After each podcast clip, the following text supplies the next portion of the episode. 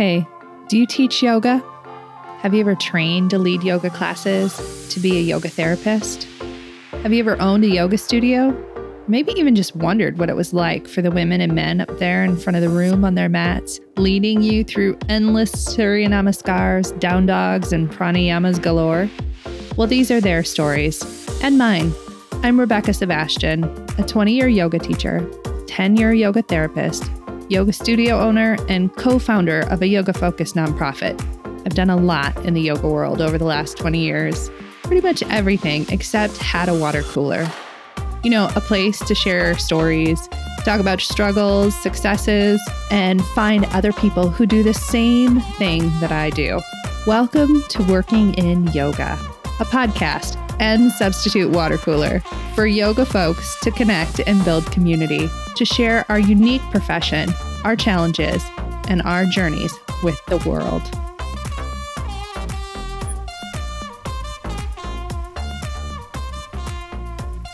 Hey, friends! Welcome to Working in Yoga. This week, as we slide ever closer to summer with flowers blooming and our thoughts slipping towards lazy afternoons, I want to plant some seeds that we can harvest later this year. I want to talk about consent.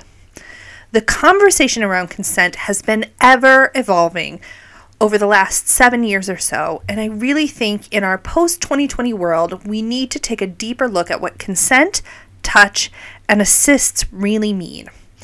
But before we get started, I'm going to ask you to hit that subscribe button wherever you're listening. And if you love the content, please leave us a review. It helps other yoga pros join our conversation, find friends around the water cooler, and you know we could all use a little bit more of that. And the podcast is sponsored this week by Sunlight Streams, a virtual yoga and self care platform that is designed to help you build the yoga career you love with the self care practices, yoga classes, virtual and in person retreats, and continuing education for all yoga teaching and yoga loving humans. Learn more at www.thesunlightexperience.com backslash online. Now, let's talk about consent. You might be wondering what has got me thinking about consent. Well, it is our guest for next week's episode, Sherry Dostal-Riba. Sherry is a pelvic health expert and she and I talked for ages, even after the podcast stopped recording. We talked about things like support for sexual health within yoga therapy spaces, and is it even possible to have consensual touch within a group class? So, this week, that is what I'm going to explore. I'm going to start outlining my own experience with touch, consent, and body comments in yoga spaces. So, buckle up. I started yoga classes at 19 years old as a college student in the town that I was going to university. That was the very first yoga class I took in the mid 90s, and it had no touch in that class at all that I recall. It was a 90 minute class that had 45 minutes of asana and pranayam, 30 minutes of discussion, and 15 minutes of learning a new kriya or specialized practice. This class taught me how to meditate both seated and walking, perform Nauli and Neti and more. This class is almost unheard of as a possibility in today's yoga landscape. I don't remember the teachers, but I clearly remember the room, the experience, and the fact that I talked way too much during the discussion time. When I moved abroad, I took yoga classes wherever I could find them, trying out different styles, finding a few more spiritually oriented classes, but many more of the classes that I took started sliding into the more physical realm of things.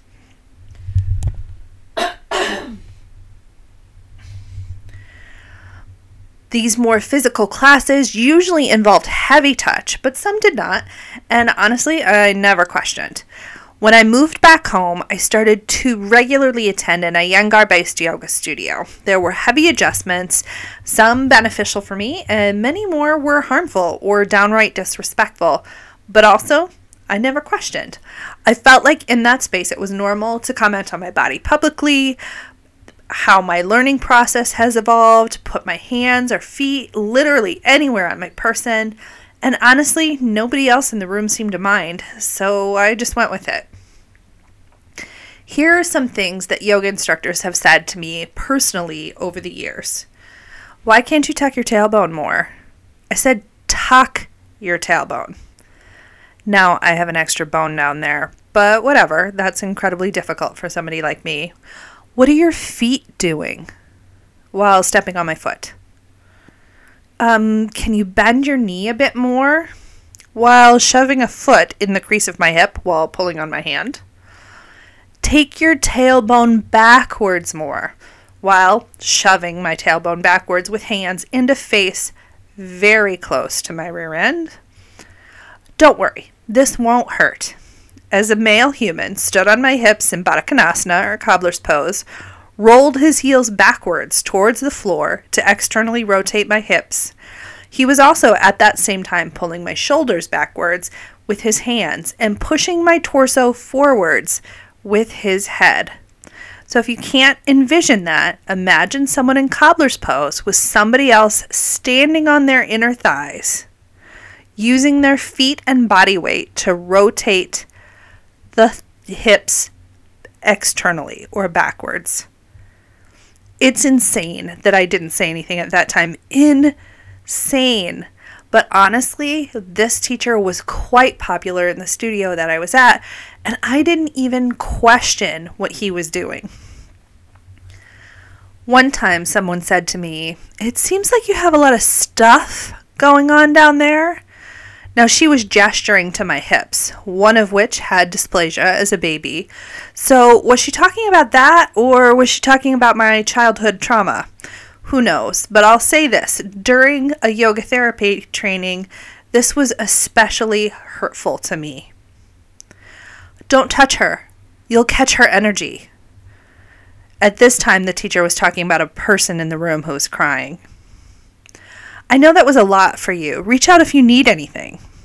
After I had had a physical release in the yoga space where I was shaking and crying for hours afterwards, I did reach out and I received no reply. So the thought occurs to me when you make a list of all the messed up things that a yoga teacher has said to me, it sounds way more like a list I would be making if my yoga teachers were an abusive boyfriend, not a spiritual guide or teacher of any kind. But considering my childhood, no wonder it felt normal. So I'm here to talk about consent, especially in the context of yoga classes. What do people consent to when they walk in our doors? What do they consent to with touch, with words, with ideas? I'm going to put some historical context into play here. And we'll start with the 90s because that's when I started practicing yoga. Now, honestly, yoga was so counterculture in the 90s. And if you weren't there, let me just paint the picture. We were not found in fancy studios of any kind. In fact, we were really lucky if we were in spaces that were clean in any kind of way we were going into back rooms and basements, church centers. One of the first places I taught a yoga class at was also a place where livestock auctions were held. We were in the back rooms of everywhere. Yoga was kind of the quiet secret, and maybe on the coast, you were in more popular spaces where there were tons of people packed mat to mat. But it still was not something that the general population knew about. And touch sensitivity was not a thing. You just went and you went with what was in the room. If you didn't like what was happening, or if a teacher was going to come and touch you or adjust you, you just went somewhere else or didn't come back. Also, in the 90s, we were never really questioning the authority of the teacher in front of us. That was also something that really wasn't talked about until much later. Now, come the rise of sort of this great cultural shift that happened for us in the late teens, I will say this yoga was at the forefront of conversations I was having about the Me Too movement. We were sharing abusive yoga teacher stories. We were talking about power dynamics within the room. We were having discussions about our gurus and who we were going to be listening to. Accessible yoga came on the scene at that time, and I always credit Jivana Heyman for really pushing forward this idea that we were going to make our movement more accessible to more people. We started talking about the rise of consent cards, what it meant in our classrooms, and if we were going to have flip chips, which are essentially drink coasters with one side saying yes and the other side saying no, in our classes as a teacher. We started discussing how our awareness for words mattered. And by the turn of the decade, 2019, 20, early 2020, we were just really tapping into the nuance and depth of this discussion. There were a lot of us at that time doing some variation of consent, whether or not it was a flip chip or the first thing I ever did was bring a bowl of rocks to the room. And if you wanted adjustments during class or assists, you took a rock and you placed it on your mat. But my question then and now is how empowered are our students to say no? How likely are they to just say yes? Maybe because they feel accountable to the other people in the room, maybe because they're natural people pleasers, maybe because they don't know really what it means to say yes or no to a physical touch that moves their body in space. And then COVID happened. COVID meant we took touch away completely. And a lot of us have not brought it back. Now, I know there is an argument going around, and it is true that touch is vital for human happiness. But my question to you today is this Is a yoga space the appropriate place to be receiving that touch?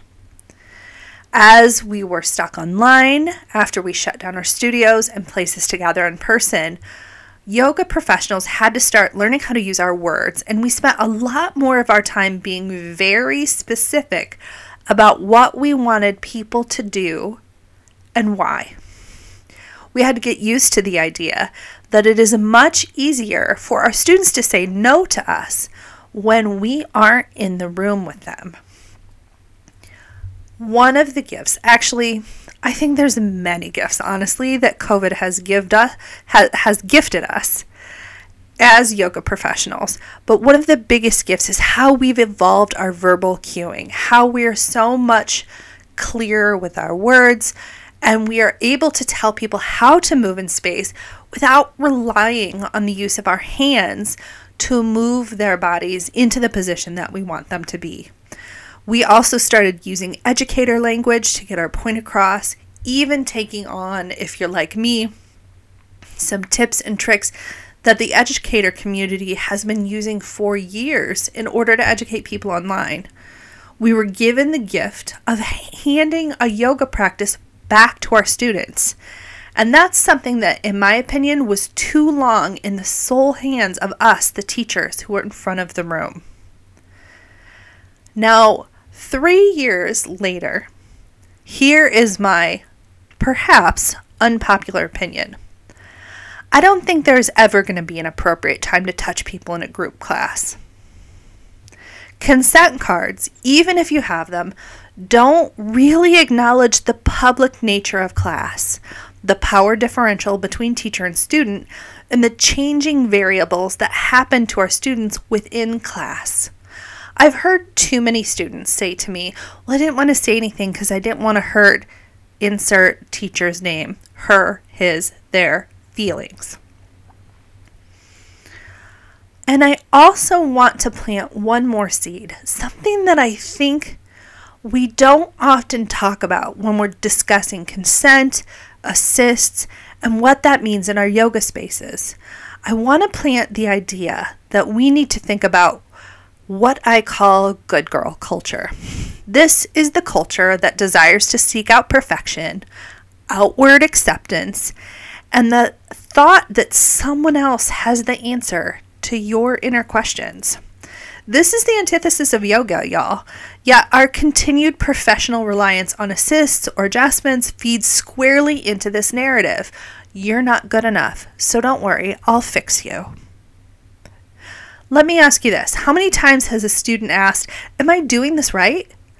while doing exactly whatever shape that you've asked their body to be doing? Did you dig deep and explore why they asked you that question? Why did they feel like how they showed up in that moment was less than worthy of praise? Now, is it even possible for us to let go of the idea that there's a quote unquote right way to do a pose? Because if there is a right way, what are we teaching? Are we teaching gymnastics? Are we teaching calisthenics? Or are we teaching yoga? And how do we maintain touch in our group classes and also claim inclusivity and accessibility in our yoga rooms? How do we keep those who have suffered from trauma feeling safe in our spaces? Especially since I will say here what we all know there are more of us in our yoga spaces who have suffered trauma than not. And finally, can we really reckon with the fact that our words truly matter? What comments, ideas, and thoughts have our students really consented to hearing when they bought a ticket to our class? The amount of times over the last 25 plus years, if not longer, that I've been practicing yoga, I don't know that I want to do the math. Yeah, 25 years that I've been practicing yoga, that I have had a yoga teacher in the front of the class lecture me about the environment. Let me ask you this Do your students consent to that lecture about the environment when they come into a yoga class? Because the breadth and depth of yoga philosophy is very deep and very wide. You can make almost any perspective slide into a yoga philosophical conversation. Is that what your students consented to when they walked into their class? I do really want to evolve this conversation of consent past drink coasters, standing on students, and casual comments about tight hips or loose muscles and body mechanics. Can we evolve our teaching language? Can we embrace our role as guides to our students and support their personal growth without having to add our own judgment? I'd love to hear your thoughts.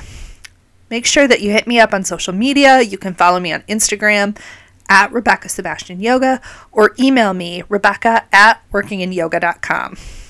Thank you for listening, and I will catch you around the water cooler next time.